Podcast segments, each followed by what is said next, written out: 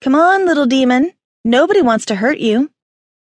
That was a lie, but the spiny badger-sized vidiosus couldn't know that. I extended my right hand, kept my left hovering over my dagger tucked into the waistband of my combat pants, and watched the demon's oddly pale blue eyes narrow. If I could snag it by the back of its neck, it would fall limp like a kitty. But unlike a kitty, if I got my grip wrong, the vidiosus would chew my arm off. I had to strike fast. In anything demon related, hesitancy killed. Icy fingertips of unease trailed down my back. A warm breeze fluttered trash against the fence behind the vidiosus, and the lesser's haunches trembled. Come on, little demon. You don't want to bite me. I taste like half-blood. Hurry it up, Jem.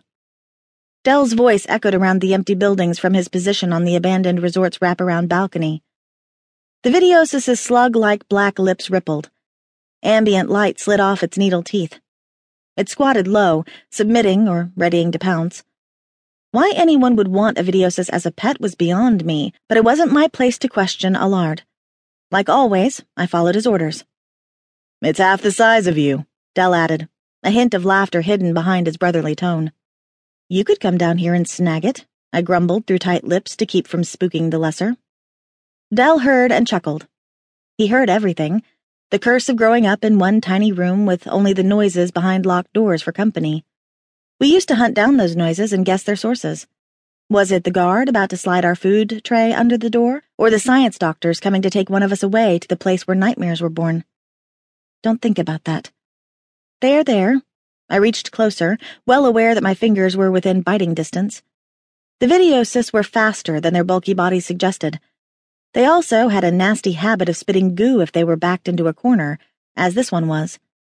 Its rubbery flanks rippled, and a low growl rumbled up from its belly.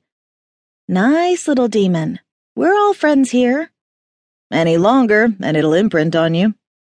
I fought the smile from my lips, readied my back foot for the final lunge, and held the vidiosus's blue-eyed stare. Now. The time to act was now.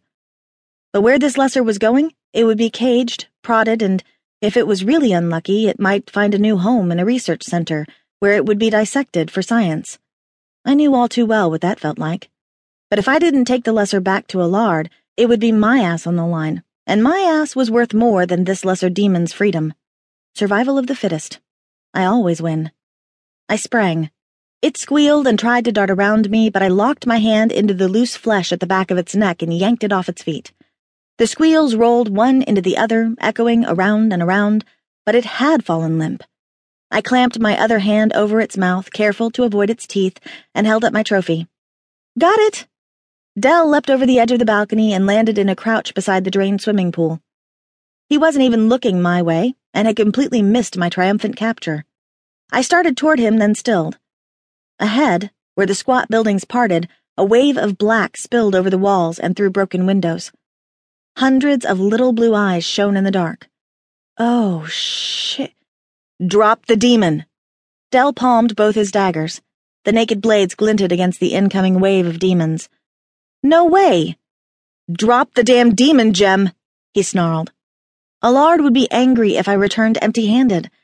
I'd rather fend off a wave of vidiosus than face Allard's wrath. Quickly scanning the derelict buildings, I spotted the doorway we'd used to enter the resort. The door hung lopsided from its hinges. This way, I bolted. The static crackle of Dell's element sparked against mine, stirring the part of me that lived for the hunt. With my brother close behind, I burst into the barren apartment, ran through its gutted innards, and skidded out the back onto what had once been Third Street Promenade. Moonlight washed over the road's cracked surface and flooded into gaping storefronts, lighting the way to the fringes of the Netherworld zone. Dell breezed by me, his jacket flapping, milky light skipping off his daggers. He slowed and turned. His slanted smile told me exactly how much he enjoyed running for our lives. A ripple of power swirled the colors of his mismatched eyes, one black, one blue, and a little tickle of fear trilled through me. He'd missed his last hit of medication. The crackling, intangible sensation beating the air around him was his demon stirring awake. Dangerous. Stupid and dangerous. What was he thinking? Behind me, the pounding of hundreds of lesser feet shuddered against the sidewalk. I tucked my squealing vidiosus under my arm and ran. The lessers came from everywhere, clamoring over rubble, surging from open drains,